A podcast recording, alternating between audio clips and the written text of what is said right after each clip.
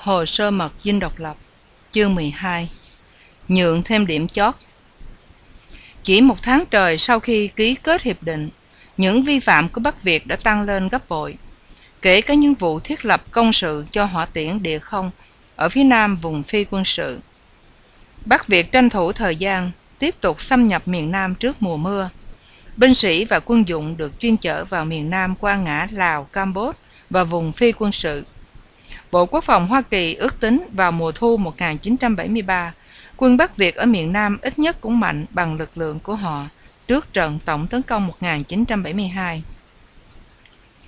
Dường như Nixon và Kissinger chưa bằng lòng cho Bắc Việt thông tính miền Nam ngay lúc đó, để cho uy tín của Mỹ khỏi bị tổn thương, nên họ đã muốn ngăn chặn Bắc Việt để đừng đi lẹ quá.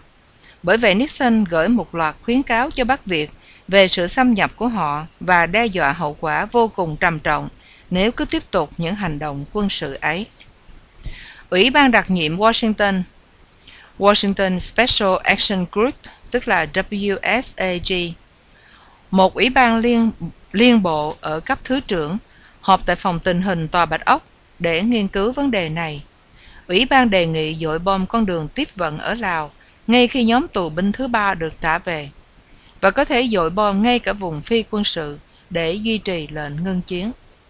Theo Kissinger, thì ông đã tìm đủ cách thuyết phục Nixon rằng việc dội bom là cần thiết và tương lai Hiệp định Paris tùy thuộc vào hành động tức thời của Hoa Kỳ.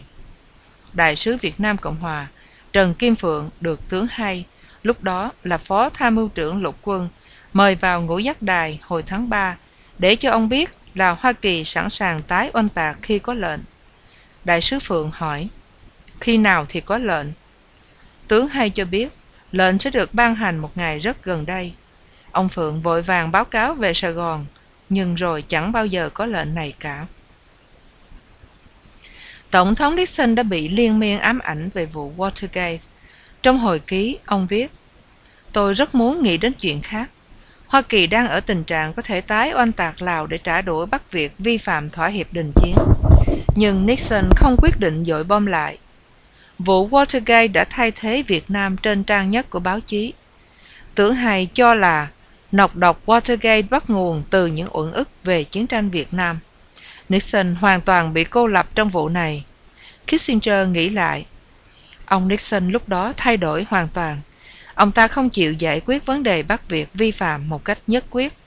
Ông chỉ nói là không làm. Ông chỉ nói mà không làm. Nghĩ lại ta thấy vụ Watergate đã bắt đầu nung nấu từ tháng 3. Trong thời gian này, Kissinger đề cử Sven Kramer thuộc Bộ Tham mưu Hội đồng An ninh Quốc gia sang Sài Gòn nghiên cứu tình hình để xem Hoa Kỳ có nên can thiệp không. Trong buổi họp với Nhã, lúc đó là cố vấn không chính thức cho Thiệu, Kramer bàn đến câu hỏi của Nhã về vấn đề Hoa Kỳ có nhất quyết sẽ đam phi cơ oanh tạc trở lại chiến trường không. Kramer cả quyết rằng có.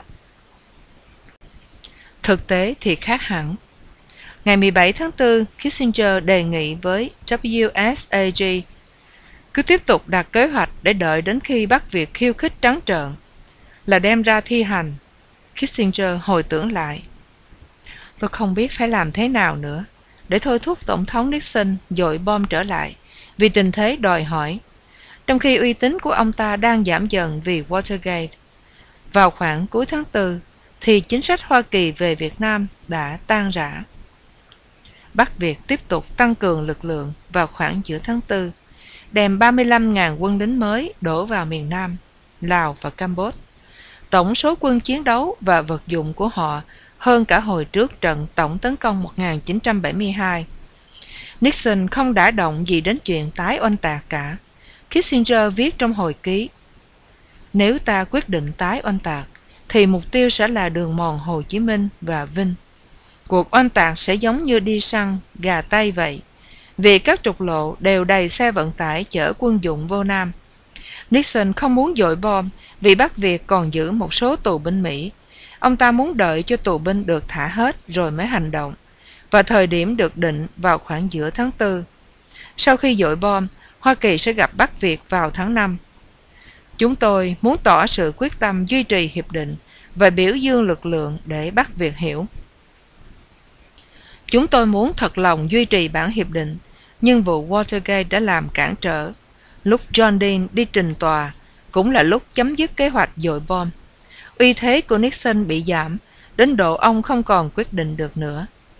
Cộng sản Bắc Việt đã lượng định tình hình Hoa Kỳ khá chính xác, vì thường có những ông trùm chuyên về Hoa Kỳ của Nga và Đông Âu chỉ bảo Bắc Việt chấp nhận đề nghị của Hoa Kỳ là trở lại bàn họp ở Paris ngày 17 tháng 5. Một lần nữa, Sài Gòn không được thông báo về kế hoạch này của Kissinger. Từ ngày Hoa Kỳ rút hết quân lực khỏi Việt Nam vào tháng 3 1973, thái độ chung ở Washington là để mặc cho Sài Gòn tự lực cánh sinh. Phía Việt Nam cũng cảm thấy điều đó. Khi giả từ tướng Wayne, tổng tư lệnh cuối cùng của Hoa Kỳ tại Việt Nam, lúc ông bước lên máy bay trở về nước, tướng trưởng lòng hoang mang. Ông ghi nhận với cộng sự viên, từ trước đến nay, việc triệt thoái quân Hoa Kỳ chỉ là lý thuyết, bây giờ thì mới thực sự là ta chỉ còn lại có ta. Từ nay, mình không thể xin không yểm cho những cuộc hành quân được nữa. Câu hỏi thường xuyên ở dinh độc lập và của giới chính trị Sài Gòn là nước cờ sắp tới của Mỹ là gì? Chuyến đi Hà Nội của Kissinger hồi tháng hai, một tháng sau khi ký hiệp định, đã làm thiệu băn khoăn.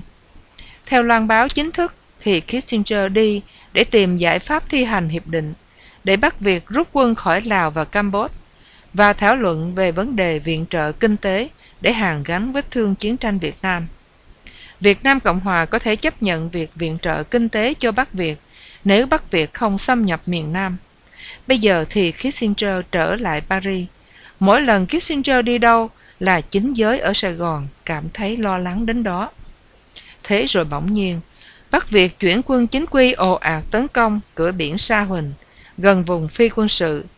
Tình quan trọng này liền được cấp báo tới những cấp lãnh đạo cao nhất của chính phủ Hoa Kỳ, nhưng vẫn không thấy có phản ứng gì. Cộng sản lại thừa thắng xông lên, chiếm luôn quận Hồng Ngự, gần biên giới Campuchia hồi tháng 3. Cả hai biến cố này đều bị cố ý nhận chìm. Tình hình ở miền Nam vào cuối 1973 và đầu 1974, bên ngoài coi bộ như yên tĩnh, nhưng thật ra nó đang che giấu một sự tăng cường sôi bỏng của Bắc Việt trên khắp lãnh thổ. Tại Sài Gòn, dân chúng tạm gác mọi nỗi lo âu, thưởng thức hương vị của hòa bình. Không khí ở những quán cà phê trở nên nhộn nhịp. Lệnh giới nghiêm vào lúc nửa đêm chỉ được thi hành một cách lơ là, và phòng trà đã bắt đầu mở cửa lại. Đôi khi, Hưng cũng cảm thấy thoải mái khi anh ngồi uống bia với bạn bè trong tiệm ăn nổi, mỹ cảnh ở bờ sông Sài Gòn vào lúc chiều tối, sau một ngày làm việc căng thẳng. Dòng sông lặng lẽ trôi, không còn tiếng đại bác và hỏa châu trong đêm tối nữa. Tiếng nói ồn ào của những người dưới thuyền, xen lẫn tiếng chuông rung của những chiếc xe bán đồ rong trên bếp. Mùi khô mực nướng, mùi thơm hoa nhài và mùi nước mía vừa ép, quyện lẫn nhau làm cho không khí thêm mời mọc hấp dẫn. Nhà du lịch đã sửa lại khách sạn Majestic, làm thêm một quán cà phê vỉa hè quay ra bờ sông, trông hết sức thơ mộng giới phong lưu cũng như ái nữ của các vị đại sứ đang ngã mình trên những võng mây mới bắt. Uống chanh soda và nước dừa trong quả dừa tươi trông như một cảnh ở họa hạ uy di. Radio phóng thanh om sòm, tuồng cải lương và những bài hát bình dân mỹ lời việt, thay nhau làm náo động bầu không khí lúc hoàng hôn. Đài phát thanh sài gòn khi giải thích hiệp định paris đã nhấn mạnh đến tính cách độc lập của việt nam cộng hòa và đòi Bắc Việt phải tôn trọng vùng phi quân sự. Những thông báo vi phạm đình chiến đều kèm theo những tin tức quân đội Việt Nam Cộng Hòa đẩy lui Bắc Việt. Ngoài mặt, tất cả đều tốt đẹp. Đài tiếng nói Hoa Kỳ hàng ngày vẫn còn phóng tin, hòa bình trong danh dự, không còn đánh nhau ở chung quanh Sài Gòn nữa, phố xá yên lặng. Hình ảnh những người lính Mỹ ngồi trên xe xích lô máy với tình nhân, nay đã xa vắng. Một ngày trước khi Kissinger tới Paris, đại sứ Bunker thông báo cho Tổng thống Thiệu kế hoạch của Mỹ dự định họp lại với Bắc Việt. Mục đích là để điều đình việc Bắc Việt thi hành đúng đắn Hiệp định Paris. Thiệu phàn nàn với Bunker rằng Hoa Kỳ đã làm ngược lại lời cam kết ở San Clemente. Trước đây, các ông hứa nếu chúng không tôn trọng đình chiến, thì Hoa Kỳ sẽ trả đũa. Bây giờ các ông lại nói tới điều đình.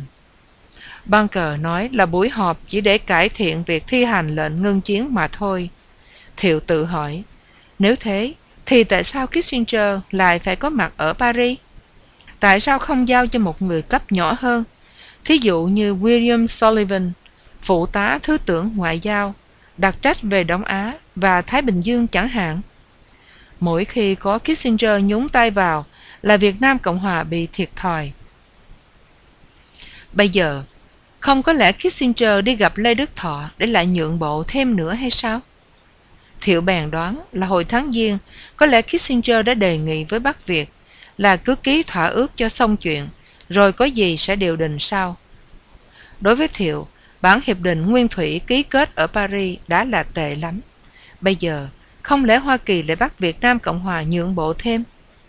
Phát ngôn viên chính phủ bèn được lệnh công bố Việt Nam Cộng Hòa sẽ không nhượng bộ một ly nào nữa. Kissinger ở Paris từ 17 tháng 5 đến 13 tháng 6 với lý do là họp với Lê Đức Thọ để cải thiện việc thi hành hiệp định nhằm chấm dứt những vụ tái chiến ở Việt Nam và Campuchia. Nhưng thực ra, ông ta đang nhúng tay vào những nhượng bộ chung kết tai hại. Đến lúc này, có lẽ Kissinger chỉ nghĩ đến sự sống còn của chính ông ta. Lê Đức Thọ biết rằng Nixon không thể ra lệnh tái chiến được nữa. Thọ chỉ cần đọc tờ New York Times hay nghe Kissinger tuyên bố trên đài truyền mình hình Mỹ thì cũng biết Nixon đã què chân què tay rồi. Ngày 8 tháng 4, James Reston viết trên tờ Times là Nixon chỉ còn nói, chứ không thể tái diễn chiến tranh Việt Nam được nữa. Trong buổi họp báo ngày 15 tháng 3, Nixon chỉ dùng lời nói nhẹ nhàng khi bị hỏi về những vi phạm đình chiến. Tôi hy vọng rằng những vụ này không xảy ra, vì chúng có thể dẫn tới hậu quả trầm trọng. Tôi chỉ có thể nói rằng, căn cứ vào những hành động của tôi trong 4 năm vừa qua, Bắc Việt không nên coi nhẹ những khuyến cáo của Hoa Kỳ về vi phạm đình chiến. Bản thông cáo chung Saint Clement có nói về những vụ vi phạm như sau.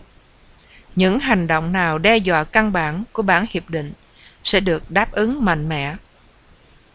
Tuy ở đằng sau hậu trường, Kissinger có hứa riêng với Thiệu và các viên chức cao cấp của Việt Nam Cộng Hòa là nếu có chứng cớ về việc Bắc Việt thiếu thiện chí thi hành bản hiệp định, Hoa Kỳ sẽ trả đũa một cách mạnh mẽ và tàn nhẫn. Nhưng ở trước công chúng thì Kissinger lại tránh né. Không bao giờ những câu như dùng toàn lực hay trả thù một cách ác liệt được tuyên bố công khai cả. Ngược lại, trong một buổi phỏng vấn với Marvin Kaup, Kissinger lại nói ẩm ờ. Hoa Kỳ không chấm dứt cuộc chiến này để rồi lại tìm cớ tái lâm chiến. Nhưng lúc này, ta sẽ tỏ ra vô trách nhiệm nếu ta cho những kẻ gây hấn biết những gì họ có thể làm được một cách an toàn, những cái gì không. Cái chính sách thương thuyết bí mật của Kissinger hứa hẹn với cả hai bên, cả thọ lẫn thiệu, đôi khi trái ngược nhau, đang sắp bật mí vì không còn được yểm trợ bằng sự sử dụng quyền lực nữa. Có lần nói chuyện với Warren Nutter về sách lược ngoại giao của Kissinger, ông này cho Hưng biết đường lối ngoại giao bí mật kiểu Kissinger không thể nào thành công ở Mỹ. Bởi lẽ, những mật ước sớm muộn gì cũng phải được yểm trợ bằng những biện pháp quân sự hoặc kinh tế. Những biện pháp này thế nào cũng có lúc bị đưa ra ánh sáng. Một lý do cụ thể là khi Bộ Quốc phòng trình ngân sách lên Quốc hội, thì chắc chắn Quốc hội sẽ cố tìm ra những khoản giấu giếm che đậy. Hoặc nếu không, thì nó cũng sẽ bị tiết lộ ra cho người này hay người kia. Hoặc sẽ do chính phía quốc gia thu nhận những quân cụ đó nói ra. Bởi vậy, nếu Tổng thống Hoa Kỳ không cho ít nhất một số dân biểu lãnh đạo biết và vận động sự đồng ý của họ, thì những thỏa hiệp đó sẽ bị khước từ và quốc gia sẽ phải trả một giá rất đắt. Phải biết vận động dư luận quần chúng để yểm trợ chính sách ngoại giao, chứ không phải cứ bí mật tiến hành rồi hy vọng rằng những chính sách đó sẽ được tiếp tục yểm trợ. Nhận định này quả là xác đáng nếu ta phân tích cuộc khủng hoảng mới đây của chính phủ Reagan trong việc bán khí giới cho Iran và yểm trợ nghĩa quân Contras ở Nicaragua. Sự thất bại của Kissinger được minh chứng qua những lần họp cuối cùng với Lê Đức Thọ ở Paris trong hai tháng 5 và 6 1973. Bắc Việt đã biết hết tủ của ông. Kissinger thì tin rằng chỉ có sự thương thuyết bí mật mới có thể chấm dứt chiến tranh được. Khi đường lối này không đi đến đâu, thì vì tự ái, ông vẫn cứ phải tiếp tục, mặc dầu cơ hội thành công rất mong manh.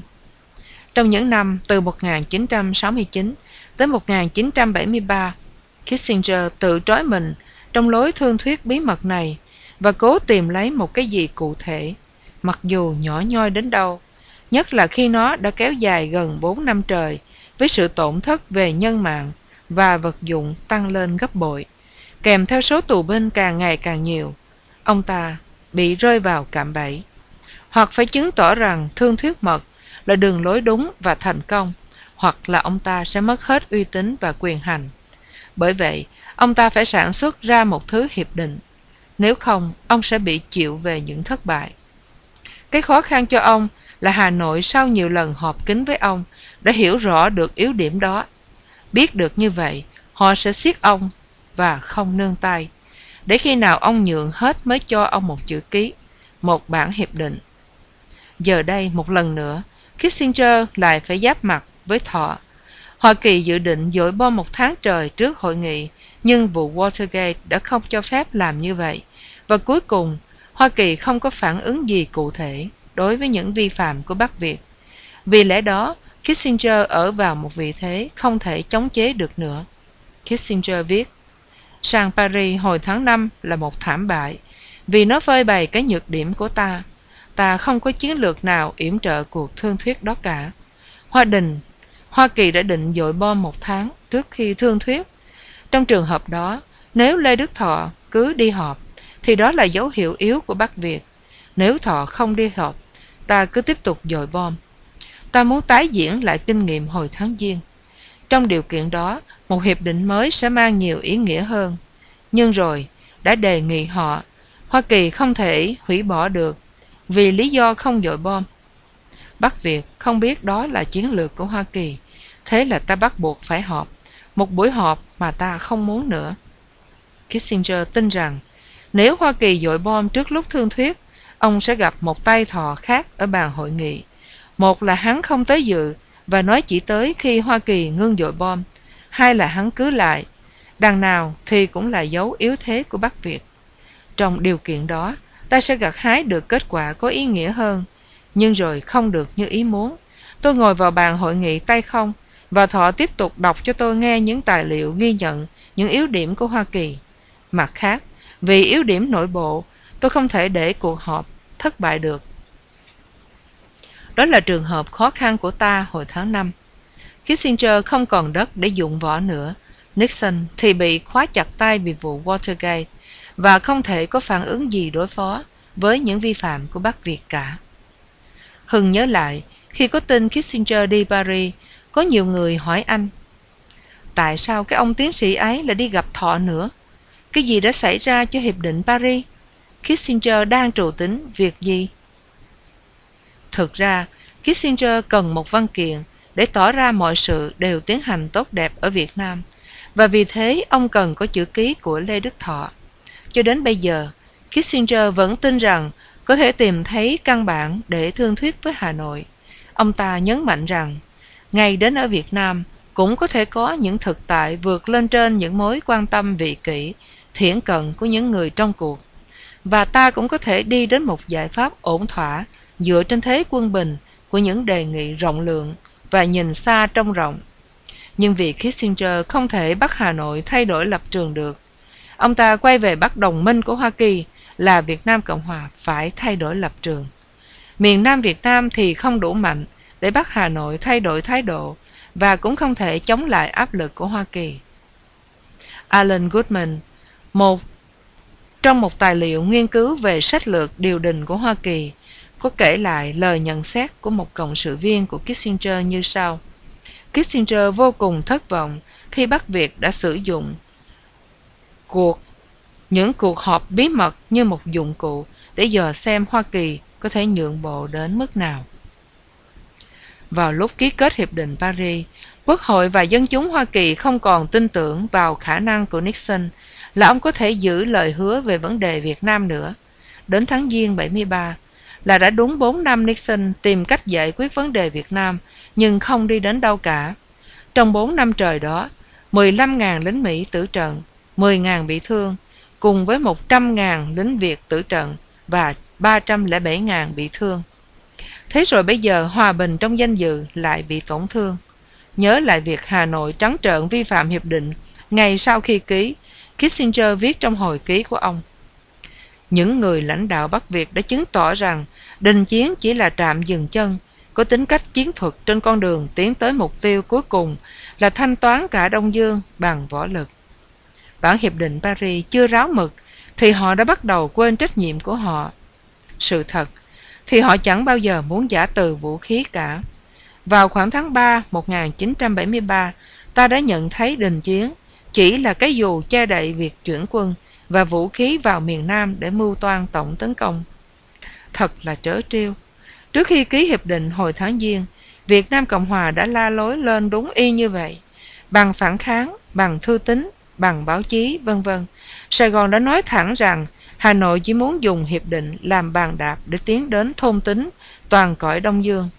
Lúc Kissinger đang làm áp lực với Thiệu, hồi tháng 10 1972, chính Hưng cũng đã viết một bài trên một quan điểm tờ Washington Post ngày 29 tháng 10 1972 với đề tài Hòa bình chỉ là tạm nghỉ ngơi Peace I suppose nhưng Nixon và Kissinger đã gạt phát đi.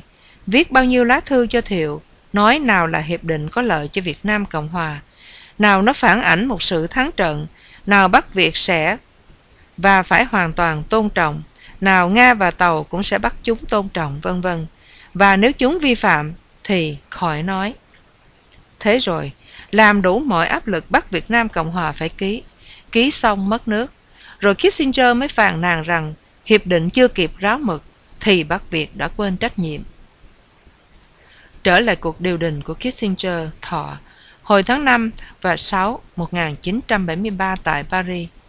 Lần này, lời đi tiếng lại giữa Thiệu và Nixon về cuộc điều đình còn gay gắt hơn hồi tháng Giêng khi hiệp định chưa ký. Việt Nam Cộng Hòa không còn bám víu vào đâu được nữa. Quân đội Mỹ đã rút hết, tù binh đã được phóng thích và Kissinger đã chỉ muốn phủi tay. Không còn bụng dạ nào để kéo dài cuộc thương thuyết hay tái diễn cảnh thả bom nữa. Nixon và Kissinger muốn lôi kéo Thiệu vào việc ký một bản gọi là tuyên cáo Communique để thay thế vào điều khoản có lợi cho Bắc Việt. Nhưng với lý do là để thực hiện, để thực thi Hiệp định Paris. Những buổi họp ở Paris lần này được diễn ra ở hai nơi thay đổi nhau, biệt thự Lê Chê ở của Bắc Việt ở Gipsu Ivet và trụ sở của phái đoàn Hoa Kỳ ở St. Nomla, British. Những buổi họp đó dài và rất tỉ mỉ, bàn cái từng điểm Mọi điểm đều bàn đến những vi phạm và biện pháp ngăn ngừa. Bắc Việt bây giờ đòi hỏi vấn đề tù nhân chính trị ở miền Nam và việc bảo đảm vai trò chính trị của chính phủ cách mạng lâm thời phải được ghi vào bản tuyên cáo đang điều đình với Kissinger. Hai tay Kissinger thọ đi tới một bản tuyên cáo. Ngày 21 tháng 5, Tổng thống Nixon phái William Sullivan sang Sài Gòn đem lá thư riêng cho Thiệu kèm theo bản thảo của bản tuyên cáo nói trên. Nixon nói, Trong các thư từ chúng ta trao đổi trước ngày ký kết Hiệp định Paris và ngay trong buổi họp tại Saint Clement, tôi đã bày tỏ rõ ràng quyết tâm của tôi ủng hộ Việt Nam Cộng Hòa và thi hành bản hiệp định. Đây là một nỗ lực thực thi điều đó. Tiến sĩ Kissinger đang ở Paris thương thuyết với Bắc Việt để tìm cách cải thiện việc thi hành bản hiệp định Lần này Nixon không đã động đến việc Hoa Kỳ sử dụng võ lực nữa, mà lại phàn nàn về thái độ cứng rắn của phái đoàn Việt Nam Cộng Hòa ở Paris và khuyến cáo Thiệu không nên vi phạm những cam kết của chính phủ Việt Nam Cộng Hòa trong bản hiệp định.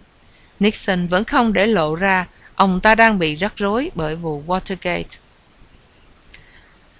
Tôi không cần nhấn mạnh thêm tầm quan trọng của việc này trước công luận Hoa Kỳ hiện nay, nhưng ngại rõ tôi đã công khai tuyên bố nhất quyết thi hành bản hiệp định Paris với tất cả uy tín và thiện chí của Hoa Kỳ.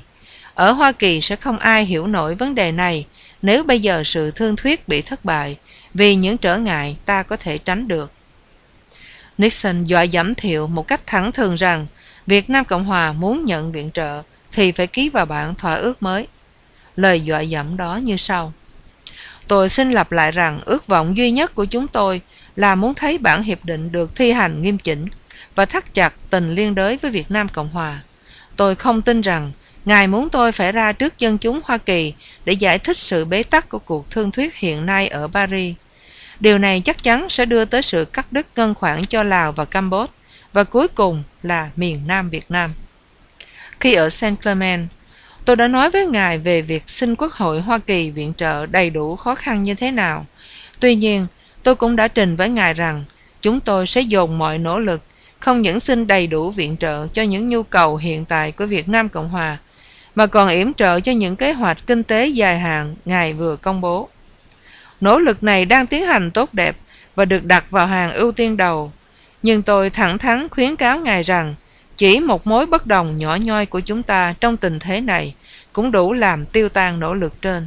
Tôi tin chắc rằng Ngài sẽ cân nhắc kỹ lưỡng điều trên khi đọc lá thư này.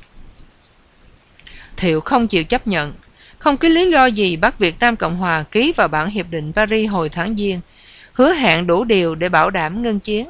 Bây giờ Hà Nội vi phạm, lại bắt Việt Nam Cộng Hòa phải điều đình lại và nhượng bộ thêm.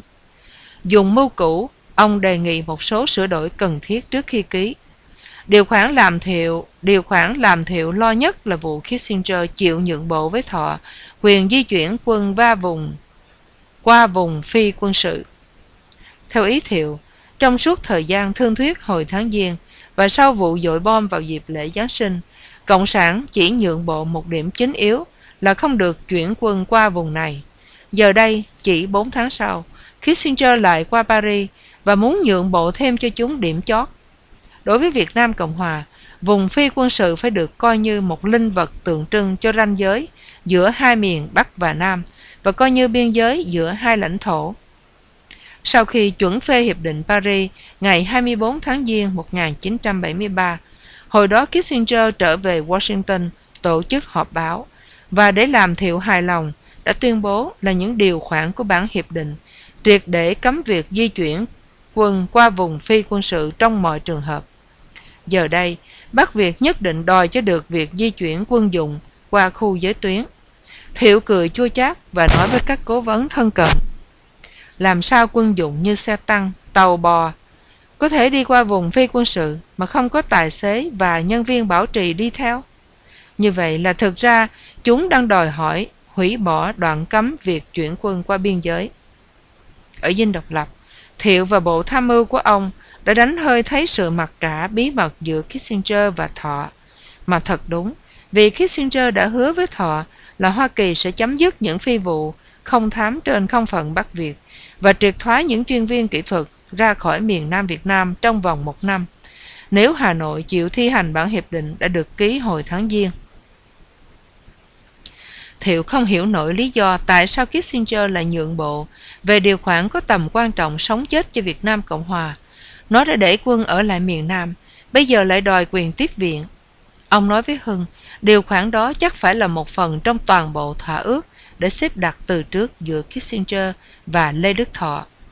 Khi quân đội Hoa Kỳ đã rút khỏi rồi, mọi hành động của Hoa Kỳ đều bị nghi ngờ và được phân tách để tìm lý do thầm kín tại sao họ lại làm như vậy. Thái độ đố kỵ của Kissinger đối với chính phủ Việt Nam Cộng Hòa và tính kiêu ngạo của ông ta làm thiệu và các cộng sự viên bất mãn vô cùng. Tiếng đồn cho rằng Kissinger muốn cắt viện trợ cho Việt Nam Cộng Hòa để tăng thêm viện trợ cho Do Thái.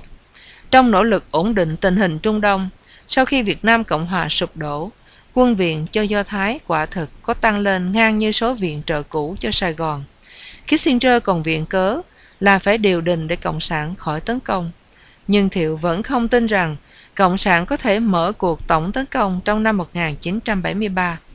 Hồi tháng 5 1973, Thiệu nói với Hội đồng Nội các là Cộng sản sẽ có lợi thế hơn nếu đợi đến cuối nhiệm kỳ của Nixon.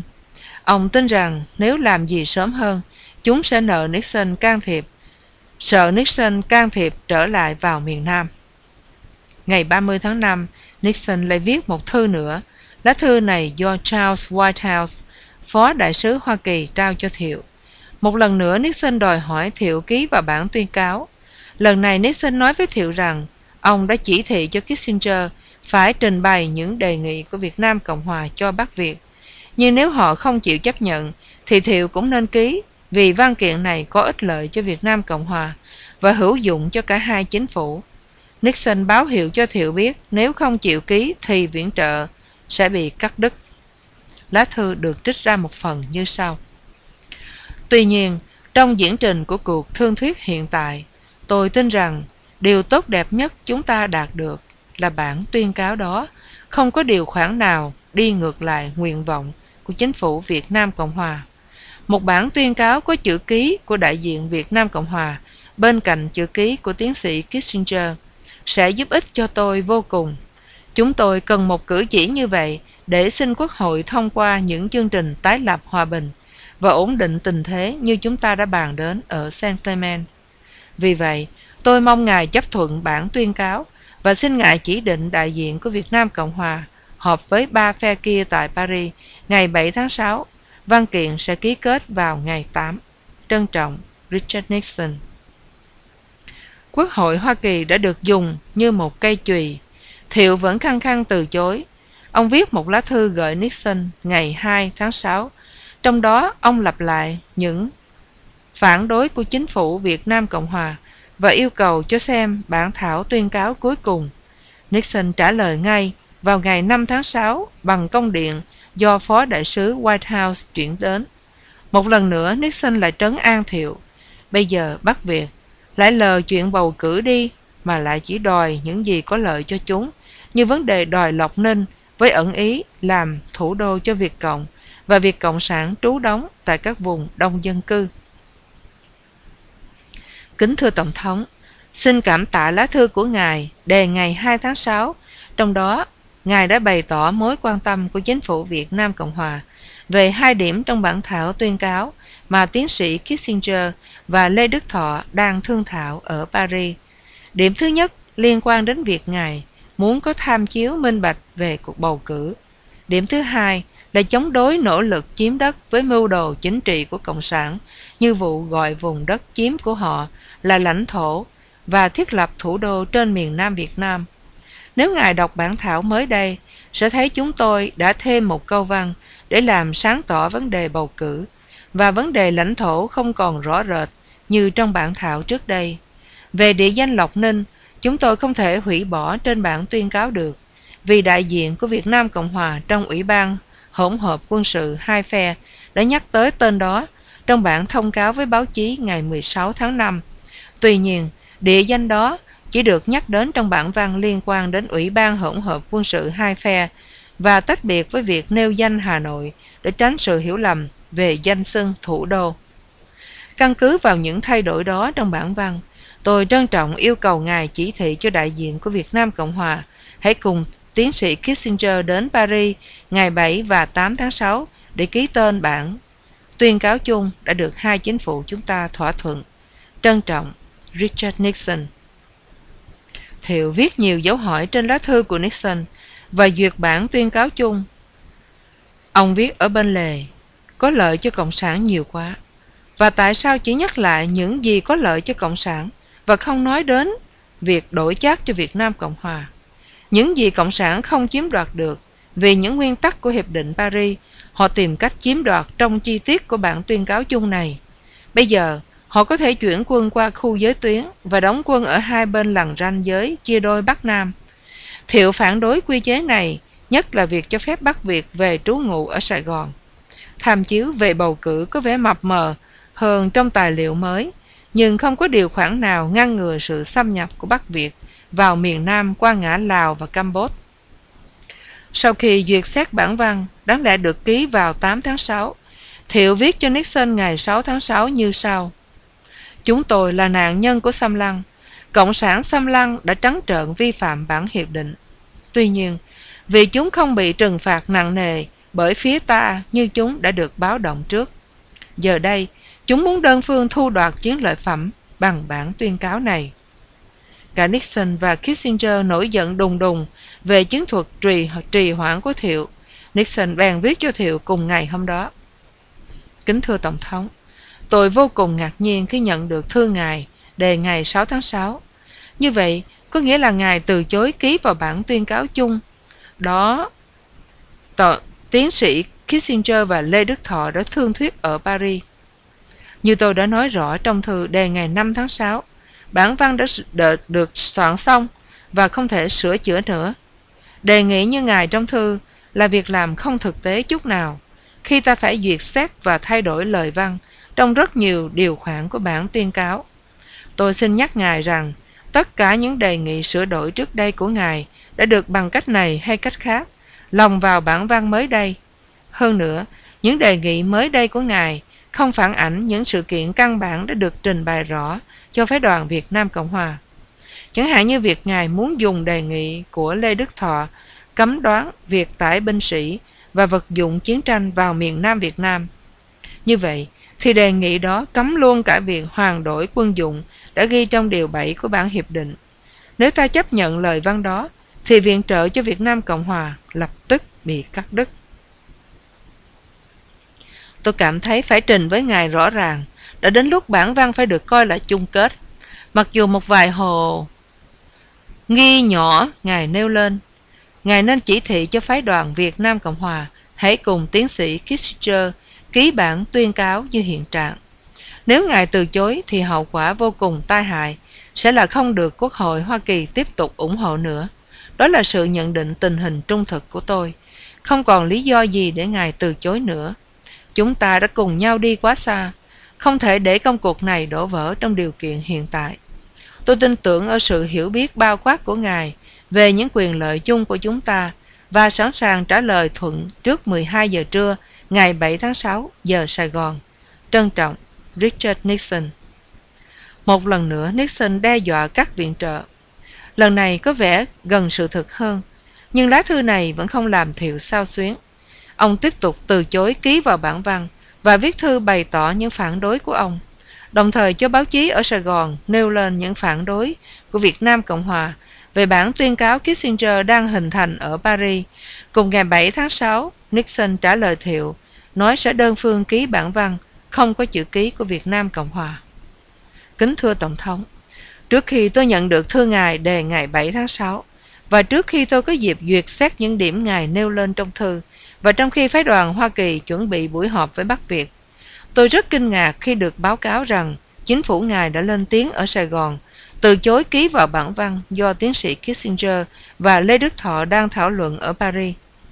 Đọc thư ngài, tôi lại càng phiền lòng hơn như thể ngài tố cáo chúng tôi điều đình một cách vội vã nông nổi. Sự thật là chúng tôi đã tham khảo với ngài từ tháng 4. Chúng tôi thuyết trình với phái đoàn Việt Nam Cộng Hòa ở Paris hàng ngày.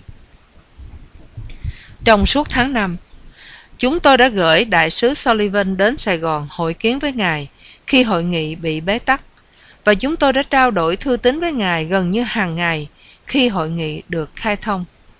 Tất cả những quan điểm của ngài đã được nghiên cứu và nêu lên trong văn kiện mà bất cứ người quan sát vô tư nào cũng phải nhận thấy có lợi cho chính phủ Việt Nam Cộng Hòa. Tuy nhiên, quyết định của ngài đã không để cho tôi có lựa chọn nào hơn là tiếp tục đường lối hành động như sau. Tôi đã chỉ thị cho tiến sĩ Kissinger đề nghị với Lê Đức Thọ và họ sẽ ký vào bản tuyên cáo như hiện trạng. Và Hoa Kỳ và Bắc Việt sẽ công bố bản kêu gọi hai thành viên ở miền Nam Việt Nam thi hành những thỏa thuận trên. Nếu Lê Đức Thọ từ chối, chúng tôi sẽ chấm dứt hội nghị Paris bằng sự thất bại, gồm một bản văn ghi rõ sự thất bại cùng hồ sơ những văn kiện trong suốt hội nghị và hồ sơ những tham khảo của chúng tôi với ngài. Nếu Lê Đức Thọ chấp nhận, tôi cho rằng Thọ sẽ chấp nhận, thì cả thế giới sẽ nhìn về phía Việt Nam Cộng Hòa để đòi phải khai lệnh ngưng chiến và chấp hành những điều khoản ghi trong bản tuyên cáo vừa được Hoa Kỳ và Bắc Việt ký kết. Và như vậy thì tất cả hành động của Ngài sẽ được phán xét, không phải như những bước tự ý đi tìm hòa bình, mà chỉ là những nhượng bộ gắn gượng. Đó là một lập trường bất lợi mà Ngài đã chọn cho chính bản thân và cho chính phủ Việt Nam Cộng Hòa. Tôi lấy làm tiếc để thông báo cho Ngài biết là quyết định của Ngài đã phá vỡ hy vọng về sự thỏa thuận liên quan đến Campuchia. Lập trường của Ngài đã khiến Bắc Việt không còn lý do nào để thỏa thuận với Hoa Kỳ về vấn đề then chốt đó nữa. Tôi không thể lường đoán nổi hậu quả quyết định của Ngài trước Quốc hội và công luận Hoa Kỳ. Hậu quả đó chắc chắn sẽ bất lợi cho Việt Nam Cộng Hòa và có thể gây tai họa. Tôi rất tiếc và buồn phiền khi thấy công cuộc mà chúng ta đã cùng nhau chia sẻ rất nhiều, nay bị sụp đổ như thế này. Xin Ngài trả lời cho chúng tôi trước 8 giờ sáng ngày 8 tháng 6, giờ Paris để tiện tiến hành. Trân trọng. Thiệu phê ở ngoài lề bức thư là Chúng ta phải chuẩn bị cẩn thận cho biến cố này. Trong lá thư gửi Nixon ngày 8 tháng 6, Thiệu lại tránh né và báo cho Nixon hay rằng ông đồng ý trên nguyên tắc để Hoa Kỳ và Bắc Việt ký bản tuyên cáo, rồi kêu gọi chính phủ Việt Nam Cộng Hòa và chính phủ cách mạng lâm thời chấp hành những điều khoản của bản tuyên cáo đó. Nixon vội vàng trả lời ngay, dùng đến hết mọi thứ áp lực, quốc hội, dư luận, báo chí, viện trợ. Nixon còn đe là ông sẽ công khai đối chất với Thiệu. Nếu cuộc thương thuyết này thất bại, thì sẽ có sự đối chất giữa chúng ta. Tôi sẽ bác bỏ lý do không chịu ký kết của Ngài, và tôi sẽ công khai tố cáo Ngài đã cản trở việc đi tìm giải pháp cho hòa bình. Trong lá thư Ngài có nói đến việc giải thích lập trường của Ngài trước công luận. Tôi xin nhắc Ngài nhớ rằng lập trường đó đã chống lại bản văn kiện chúng ta đã đồng ý. Không như lần trước, hồi tháng 10 1972, lần này chúng tôi sẽ chống đối và không ủng hộ lập trường của Ngài nữa đâu. Xin Ngài nhớ cho rằng, Ủy ban Thượng và Hạ viện sẽ bỏ phiếu vào ngày thứ hai, ngăn cấm việc dùng ngân khoản viện trợ cho những cuộc hành quân ở Campuchia và Lào kể cả trên không lẫn dưới bộ. Sự kiện này sẽ có ảnh hưởng đến Việt Nam Cộng Hòa, và sự ngăn cấm này có thể nới rộng ra toàn lãnh thổ Đông Dương. Quyết định không ký vào bản tuyên cáo sẽ dẫn tới những biến cố trên và sẽ gây thảm họa cho chính Ngài và chính phủ của Ngài.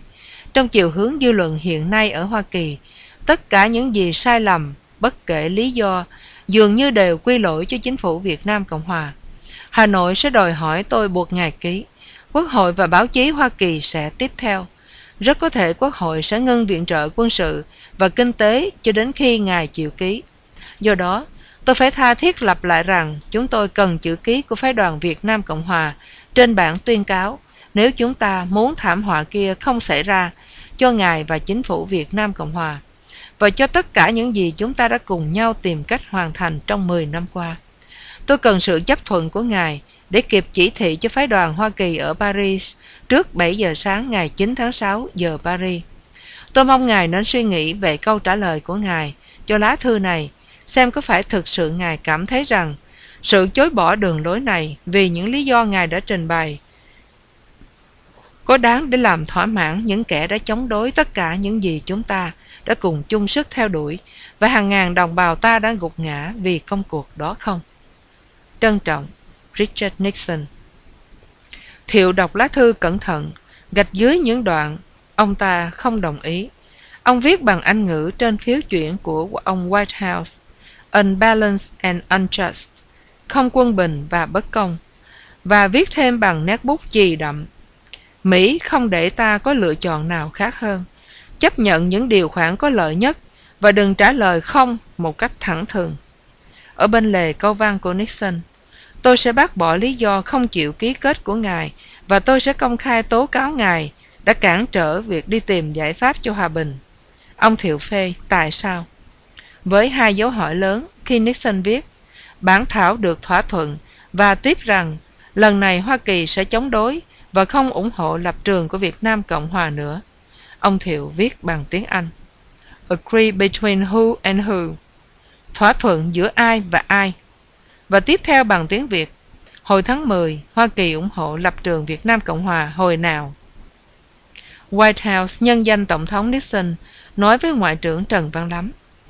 Tôi được lệnh nhắc nhở ngài rằng sẽ không còn có sự thay đổi nào trong bản văn của bản tuyên cáo nữa và sự lựa chọn của chúng ta bây giờ đã được vạch rõ trong lá thư của Tổng thống Nixon gửi Tổng thống Thiệu. Sự cách biệt giờ giấc 12 giờ đồng hồ giữa Sài Gòn và Paris, làm chương trình làm việc rối bời, Thiệu có thể viết cho Nixon vào buổi chiều ở Sài Gòn và Nixon nhận được thư buổi sáng sớm khi ông đến văn phòng và sẽ trả lời cùng ngày hôm đó. Thư trả lời của Nixon sẽ đến Sài Gòn vào khoảng từ nửa đêm đến rạng sáng. White House ở gần nhà ngoại trưởng lắm, trao thư cho ông chuyển lên cho ông Thiệu, rồi theo sát ông lắm ở nhà riêng, ở sân quần vợt hay ở tiệm ăn, để đường dây liên lạc không bị đứt quãng. Công điện mật mã được chuyển thẳng tới White House, không qua hệ thống sứ quán Hoa Kỳ. Thờ Thiệu nhận được mã hóa và chuyển thẳng tới tòa Bạch Ốc bằng đường dây cửa hậu. Ngõ hầu chỉ để những người trong cuộc đọc được những lá thư này mà thôi. Thiệu báo cho White House biết ông sẽ họp Hội đồng An ninh Quốc gia sáng sớm ngày 9 tháng 6 để trả lời thư của Nixon. White House lập tức báo cho Washington biết Thiệu muốn nhóm một buổi họp nữa trước khi trả lời. Nixon liền tống ngay một công điện khẩn, dục ông hãy đọc trước khi bước vào phòng họp, nhằm ảnh hưởng đến những tính toán của Thiệu. Thưa Tổng thống, tôi mong Ngài hiểu cho rằng tôi rất thông cảm với quyết định khó khăn của Ngài đối với những diễn tiến của cuộc thương thuyết ở Paris hiện nay. Tôi được biết rằng Ngài sẽ họp với các cố vấn để bàn về vấn đề này vào buổi sáng, ngày 9 tháng 6. Trước buổi họp, tôi xin Ngài để ý đến một vài khía cạnh sau đây. Vấn đề thứ nhất liên quan đến Quốc hội và công luận Hoa Kỳ, như tôi đã trình bày với Ngài từ nhiều lần trước. Tôi muốn nhắc lại một lần nữa ở đây rằng, dù quý vị cố vấn có thông cảm với mối quan tâm của Ngài đến đâu đi chăng nữa, thì họ cũng không nên so sánh nó với tầm quan trọng của hậu quả từ chối không ký vào bản tuyên cáo. Theo chiều hướng hiện nay ở Hoa Kỳ, tôi có thể tiên đoán trước rằng hậu quả đó sẽ vô cùng quan trọng. Vấn đề lưu tâm thứ hai, tôi muốn báo tin riêng với ngài là chúng tôi đã dàn xếp với Bắc Việt về việc triệt thoái quân của họ ra khỏi Lào trong vòng 60 ngày, kể từ ngày 1 tháng 7. Tôi cho đây là sự kiện vô cùng quan trọng cho Việt Nam Cộng Hòa. Cơ hội này sẽ mất nếu bản tuyên cáo không được ký kết. Cuối cùng, tôi muốn thông báo với ngài, chúng tôi đang tiến hành công việc thương thuyết ba chiều rất phức tạp ở Campuchia. Đã có tiến bộ trong nỗ lực này và chúng tôi mong sẽ khai thác yếu tố này để chặn trước hành động thiển cận của Quốc hội đối với vấn đề Campuchia. Bản tuyên cáo này sẽ cho chúng tôi có thì giờ để xúc tiến cuộc thương thuyết đó. Kính thưa Tổng thống, đó là một vài ý nghĩ tôi muốn chuyển đạt tới ngài sáng nay. Một buổi sáng định đoạt tình giao hữu giữa hai quốc gia chúng ta. Tôi mong nó sẽ giúp ích cho sự thảo luận của quý vị. Trân trọng, Richard Nixon. Thiệu trả lời ngay, hứa sẽ ký nếu có vài thay đổi trong bản văn. Ngày 10 tháng 6, White House lại mang thư khác tới. Kính thưa Tổng thống, trong lá thư đề ngày 9 tháng 6, Ngài đã thông báo với chúng tôi bằng lòng ký kết nếu có vài thay đổi trong bản văn. Để thỏa mãn ý muốn đó, phái đoàn Hoa Kỳ ở Paris đã đề nghị những thay đổi đó với Bắc Việt. Trong một buổi họp dài và vô cùng gay gắt, những đề nghị đó đã bị bác bỏ. Trong thư trước, tôi đã nói rất thẳng thắn với ngài rằng nếu cuộc thương thuyết này thất bại, thì hậu quả sẽ vô cùng trầm trọng, không những cho Việt Nam Cộng Hòa mà còn liên quan cả đến Lào và Campuchia.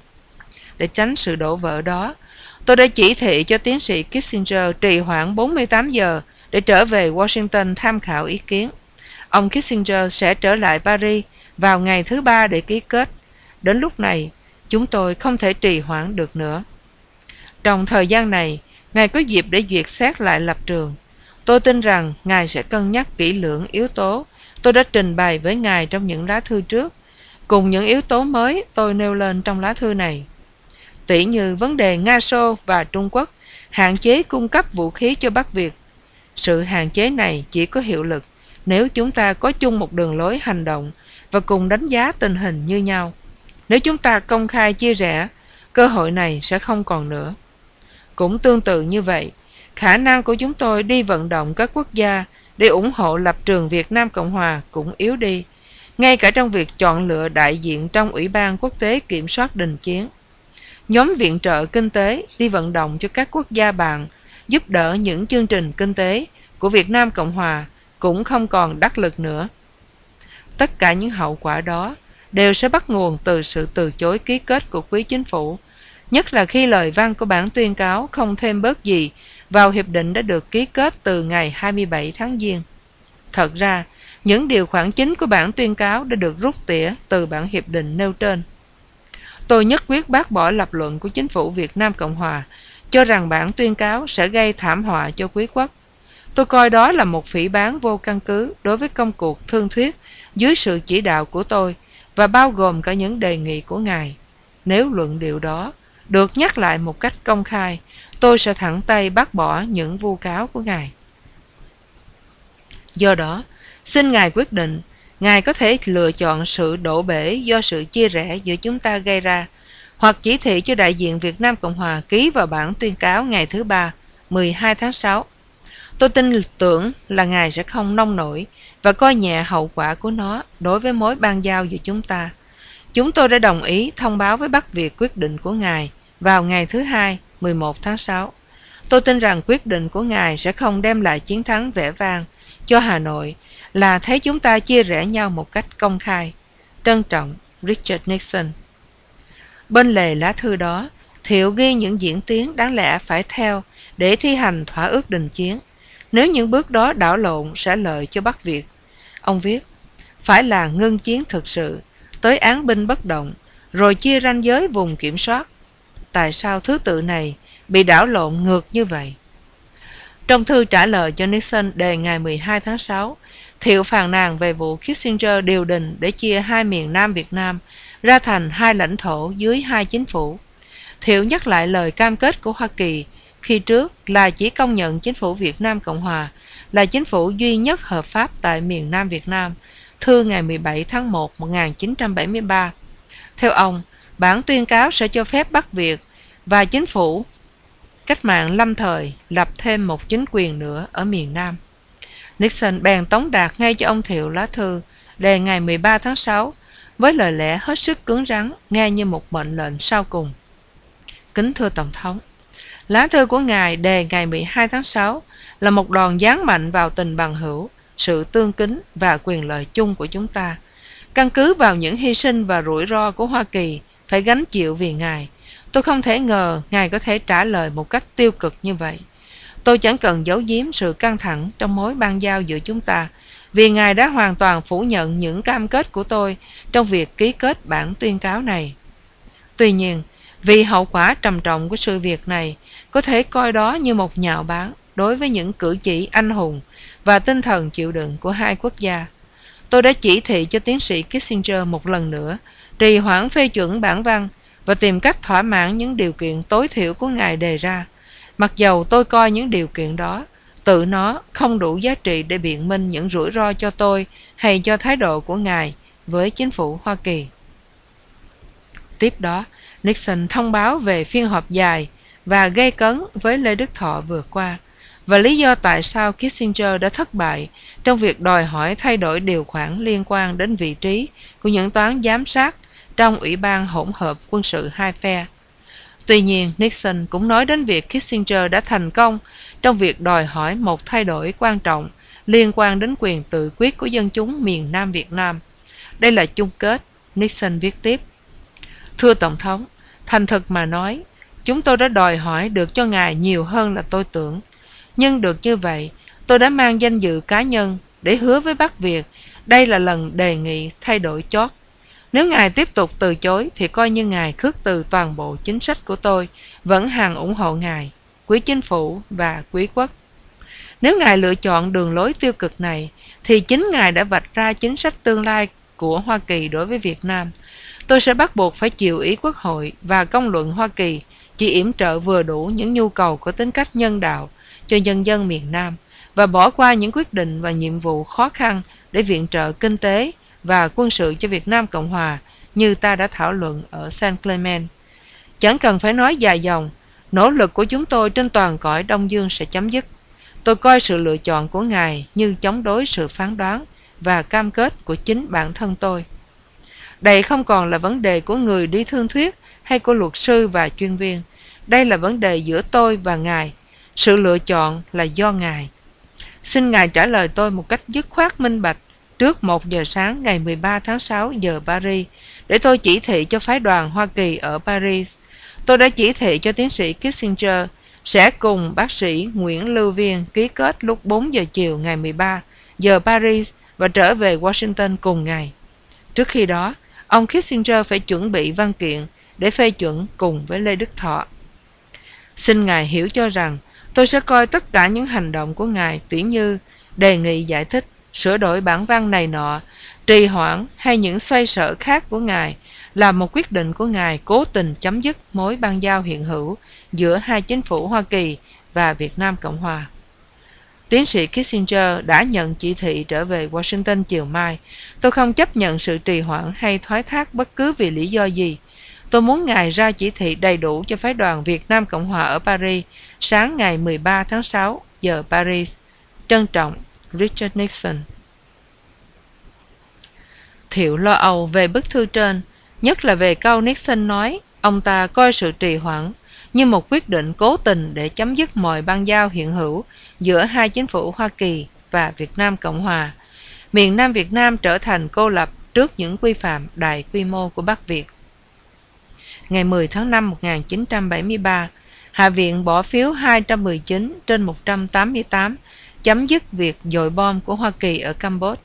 Nixon phủ quyết dự luật đó. Bề ngoài, Melvin Laird, cố vấn tổng thống, tuyên bố Nixon sẽ phủ quyết bất cứ dự luật nào của Quốc hội đệ trình mà có kèm theo vấn đề dội bom Campuchia. Bên trong, Laird gửi phiếu trình lên Nixon báo động Quốc hội sẽ có thể vượt quá sự phủ quyết của ông. Thế rồi Thượng viện lại nới rộng việc cấm dội bom ở Campuchia ra, bao gồm cả lãnh thổ Lào, và cho kèm điều khoản này vào tất cả những dự luật gửi đến Tổng thống để quyền phủ quyết gặp phải khó khăn. Lãnh tụ phe đa số Dân chủ Thượng viện Mike Mansfield nổi giận, tuyên bố Thượng viện sẽ kèm tu chính này vào tất cả các dự luật. Nếu Tổng thống không muốn ngưng dội bom, nhưng muốn ngưng mọi hoạt động trong chính phủ thì cứ việc làm. Ngày 29 tháng 6, bất chợt Hạ viện lại thông qua một tu chính kèm vào dự luật cấp thêm ngân khoản cho tài khóa hiện tại của ngân sách quốc gia.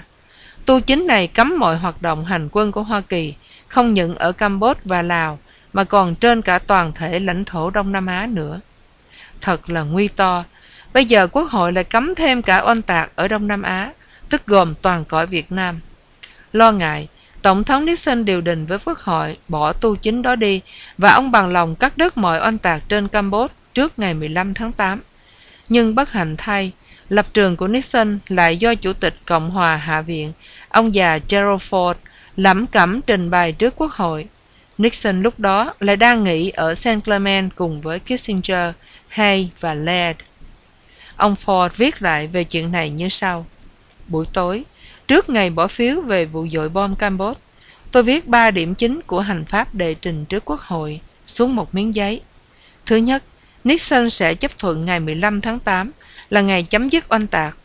Thứ hai, việc cấm những hoạt động quân sự Hoa Kỳ bao gồm tất cả Đông Nam Á. Thứ ba, Nixon sẽ phủ quyết mọi dự luật ngưng dội bom trước ngày 15 tháng 8.